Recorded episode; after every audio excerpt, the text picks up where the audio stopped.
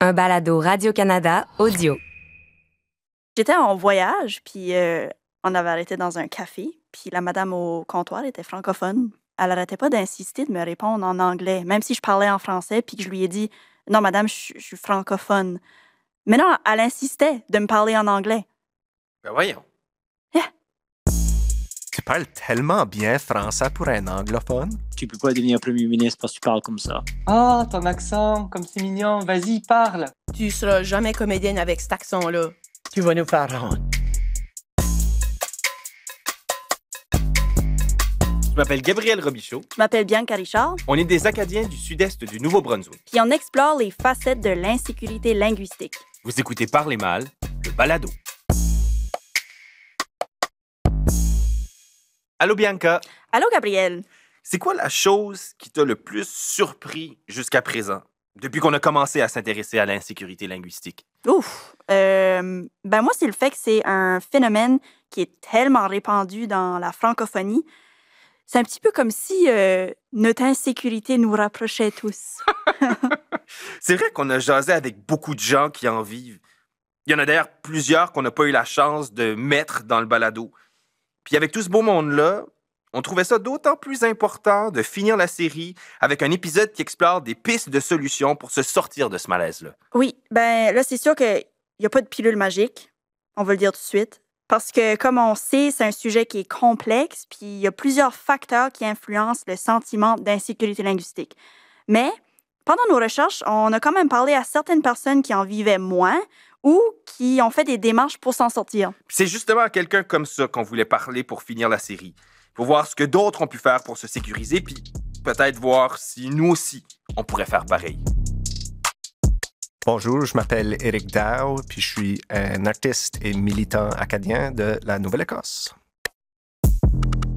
Eric, c'est comme un couteau suisse. Il a une maîtrise en traduction, il travaille comme directeur des communications, en plus d'être chanteur et parolier d'un groupe de musique qui s'appelle Sai.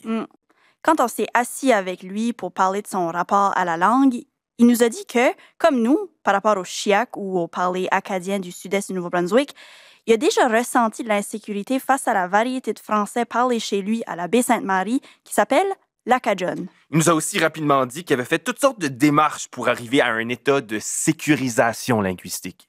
Peut-être ce qui m'a le plus aidé dans, euh, pour, pour vaincre cette insécurité-là, ça a été vraiment d'apprendre l'histoire de la langue en Acadie. Parce que c'est ça, si on parle comme qu'on parle, je dis, puis là, je, je vais vraiment généraliser pour faire ça court, là, mais c'est parce que, en partie parce que, à l'époque, euh, tu sais, que nos ancêtres sont venus par ici, la langue française vraiment n'existait pas comme qu'on la conçoit maintenant. C'est, euh, à cette époque-là, il y avait comme une trentaine, quarantaine de différentes langues parlées sur le territoire français. So, là, ça, ça te fait réaliser que ben, c'est notre français acadien dans les provinces atlantiques. Ça, ça vient en partie du français euh, Poitevin Saint-Onge que nos ancêtres ont apporté avec eux. Et puis que c'est ça, là, si tu vas également en France, tu peux trouver des gens, surtout d'un certain âge, puis ils parlent encore comme des Acadiens. Là, comme, puis ça, ça, ça a été vraiment comme une révélation pour moi de voir ça. Puis là, tu réalises que, OK, ben, le français standard tel qu'on le conçoit maintenant, ben, vraiment, c'est plus relié au pouvoir que rien d'autre. C'est parce qu'à une époque, euh, ben, c'est quand on a voulu standardiser la langue, ben, quelle, quelle variété parler parmi ces 40 variétés de là euh, que tu as parlé à l'époque? Ben, bien sûr, on a, on a choisi euh, la, variété parlée par le roi euh, dans la région de, de Paris-Versailles. Donc, là, tu réalises que, ah, OK, ben, le français standard, c'est juste une autre variété que pour des raisons purement arbitraires a été choisi comme le standard. Donc, si le roi été à, à- à Poitiers, là, à l'époque euh, de, la standardisation de la langue ou du début, ben, ça se peut que le français acadjon sera le français standard parlé à l'international. Ça fait que, euh, moi, vraiment, ça, c'est apprendre toutes ces, ces nuances-là sur l'histoire de la langue qui expliquent notre différence. Pour moi, ça a vraiment été le facteur décisif qui m'a aidé à, euh, surmonter cette insécurité-là.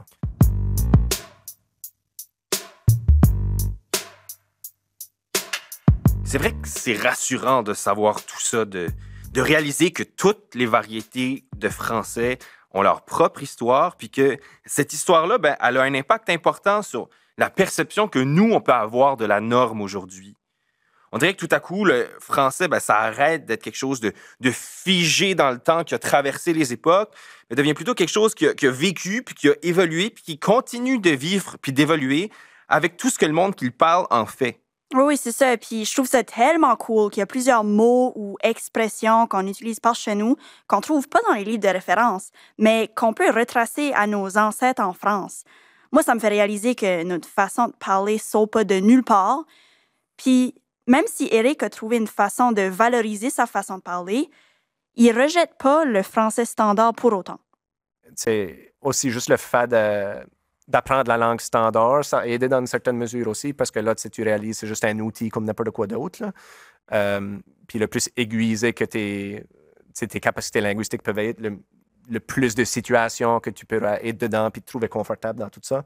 Puis autant qu'il faut que, c'est qu'on essaie de nous défaire de nos insécurités linguistiques en faisant la promotion du français plus oral ou plus régional, je pense aussi que une, une, façon de se défaire de cette insécurité-là, c'est en apprenant à maîtriser le code standard, puis en, quelque sorte, en, réussissant à, battre les puristes à leur propre jeu. Tu sais ce que je veux dire? Ce qu'il dit vient rejoindre un peu ce qu'on a entendu euh, avec Solange et Claudette à propos de la norme puis apprendre le code.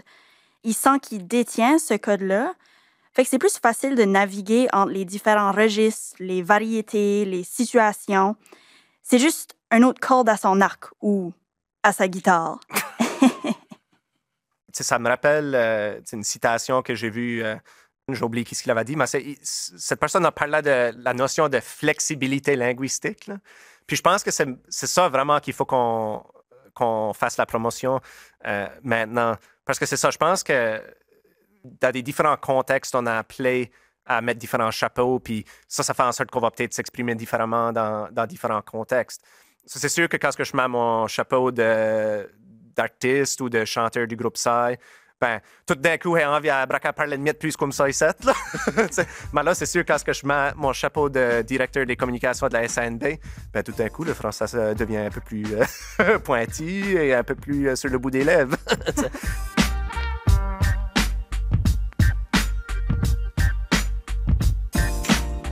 je trouve remarquable des moyens avec lesquels Eric développe sa flexibilité linguistique, c'est que ça semble jamais se faire au détriment de sa variété d'origine, l'acadienne, qui demeure quand même au cœur de sa création artistique.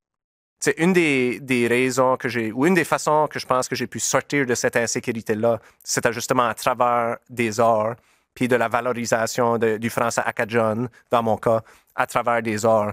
Avec ça, comme on fait vraiment un point de, de s'exprimer euh, dans un français acadien dans nos textes. Comme je dirais que ça fait même partie de notre, euh, notre démarche, là, vraiment comme c'est au centre de notre démarche. So pour moi, il y a comme manière d'un un statement politique aussi en disant, ben, nous autres, en tant qu'artistes, ben, on fait le choix conscient, même si on est capable de faire autrement, de chanter en acadien parce que c'est ça qui nous représente. Puis c'est ça qu'on trouve beau, puis excitant.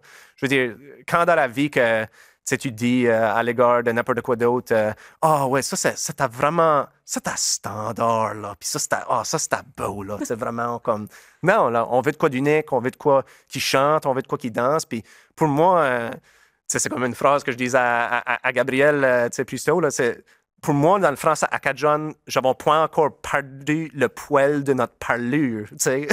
comme, c'est un français qui est non épilé, là, Puis moi, je trouve que c'est beau parce que c'est vivant, puis c'est pas de quoi qu'on a, qu'on a restreint un dictionnaire. Là, Puis je pense que ça, c'est vraiment. C'est central à notre démarche artistique. Là. Je te baillerai toute que sur le corps si tu te promènes dehors.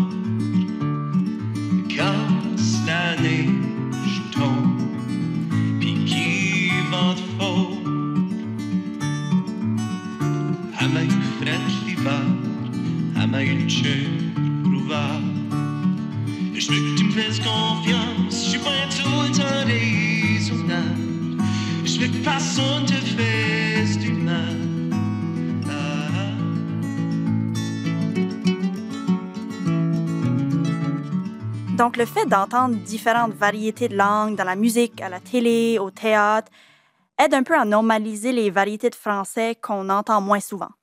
Ouais, ce que Eric Saïf font avec la Cajun, ça me rappelle à bien des égards ce que, ce que Michel Tremblay a pu faire avec le joual ou ce que le rap et le slam ont pu faire avec le verlan en France. Puis ces œuvres-là aussi ont été critiquées au départ parce qu'elles déjouaient la norme, avant de finir par s'imposer dans le paysage comme incontournables, voire majeures. Hmm. Mais avec tout ça, est-ce que Eric considère qu'il est complètement guéri de son insécurité? malgré le fait que je pense que j'ai fait beaucoup de travail personnel pour essayer de me défaire de cette, de cette insécurité-là, je dirais que des fois, dans des contextes de groupe, surtout avec euh, des gens venus de l'extérieur, soit de la France ou du Québec, un peu moins du Québec, euh, à cause, j'ai l'impression qu'on fait beaucoup de progrès euh, à cet égard-là, là, puis il y a beaucoup plus d'ouverture dans les dernières années. Euh, mais ouais, prendre la parole de façon publique euh, avec un auditoire c'est divers. Parfois, tu, tu peux avoir de ces, de ces papillons-là d'insécurité qui euh, la bedaine un petit peu. Mais c'est ça. C'est ça la beauté un peu de, de se défaire de cette insécurité-là, c'est que tu peux réaliser, ben vraiment, tu peux pas, tu peux pas contrôler, puis ça, c'est vrai dans des, des aspects de la vie, là, tu peux pas contrôler ce que les autres pensent. Tu peux juste contrôler la façon que tu réagis à ça. Bon, évidemment, tout ça, ça se fait pas du jour au lendemain. Puis je pense pas que ça se fasse tout seul non plus. Non, c'est ça. On a un bout de chemin à faire comme société. Par exemple, accepter les variétés de français. C'est pas raisonnable de penser que tout le monde devrait parler en français standard tout le temps. Oui, puis la langue, c'est notre outil de communication. La réduire au silence, c'est pas non plus une solution. Quand on allait pour conclure notre discussion avec Eric, on lui a demandé, pour le fun, quel conseil il donnerait à quelqu'un qui essaye de s'affranchir de son insécurité? Je les dirais de jamais laisser d'autres mondes mettre des mots dans leur bouche.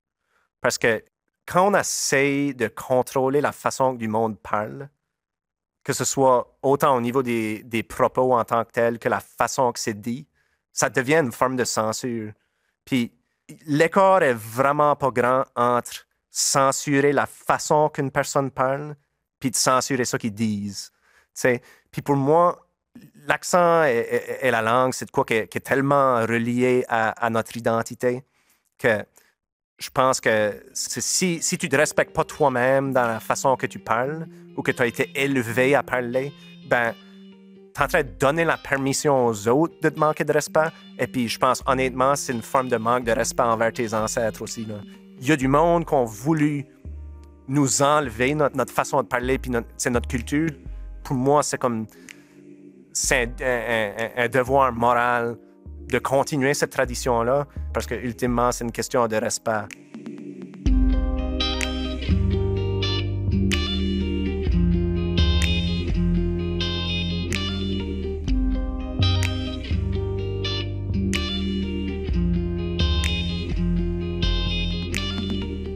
Gab, au bout de tout ça, avec tous ces outils-là, penses-tu pouvoir t'en sortir? Honnêtement, je sais pas, mais je me considère certainement mieux outillé pour y faire face. J'ai vraiment envie d'aller approfondir ma connaissance de l'histoire de la langue puis de ses variétés pour essayer de voir comment ça pourrait continuer d'avoir une influence à la fois sur ma création et sur mon quotidien. Hmm. Moi, j'essaie d'enlever la notion de parler bien ou mal dans ma tête, puis de plus intégrer la notion de variété de langue.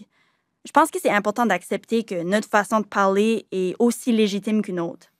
De toute façon, c'est pas comme si on avait épuisé le sujet ou encore qu'on était au bout de nos peines. S'il y a une chose qui se confirme depuis le début, c'est la boîte de Pandore qui s'est ouverte quand on a commencé à aborder l'insécurité linguistique. On a une pièce de théâtre à produire, sans compter d'autres projets qui, comme le balado, amènent toutes sortes de nouvelles pistes de réflexion qui nourrissent celles déjà en cours. On voudrait prendre le temps de souligner toutes les personnes qui ont nourri ces réflexions en prenant la parole dans l'ensemble des épisodes. Annette Boudreau, Solange Leblanc, Claudette Bradshaw, Brian Galland, Anne-Marie Baudouin-Bégin, Béatrice Rooney Sylvain Sabatier. et Éric Dao. La série que vous venez d'entendre a été réalisée et montée par Julie Cormier. Prise de son et conception sonore par Stéphane Basque. Prise de son additionnelle par Danny Deveau. Je m'appelle Bianca Richard. Je m'appelle Gabriel Robichaud. On est des Acadiens du sud-est du Nouveau-Brunswick. Puis on va continuer d'explorer l'insécurité linguistique. Vous écoutiez Parlez mal, le balado. Écoutez les meilleurs balados sur l'application Radio-Canada Audio.